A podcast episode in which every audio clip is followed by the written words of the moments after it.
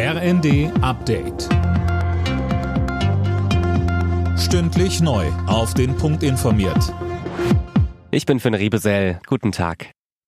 Der Haushalt für 2024 steht. Nach langen zähen Verhandlungen hat sich die Ampel doch noch geeinigt, heißt es aus Regierungskreisen.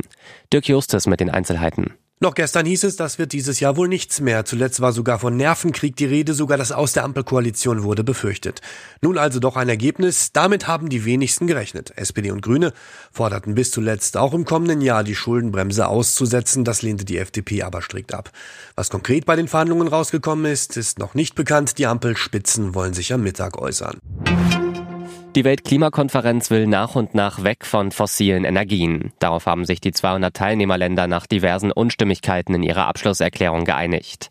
Ein klares Bekenntnis zum Verzicht auf Kohle, Öl und Gas gab es allerdings nicht.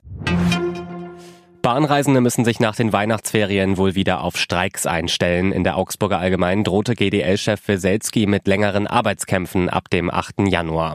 Und weiter, die Lokführergewerkschaft werde die Blockadehaltung der Bahn im Tarifkonflikt aufbrechen. Vor einigen Wochen hatte die GDL die Verhandlungen mit der Bahn für gescheitert erklärt.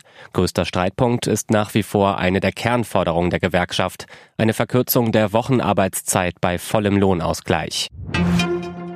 Borussia Dortmund muss am letzten Vorrundenspieltag der Fußball Champions League gegen Paris Saint-Germain ran. Der BVB ist zwar bereits fürs Achtelfinale qualifiziert, kann aber noch Gruppensieger werden. RB Leipzig muss in seinem letzten Gruppenspiel im eigenen Stadion gegen die Young Boys Bern antreten. Auch die Leipziger stehen bereits in der K.O.-Runde.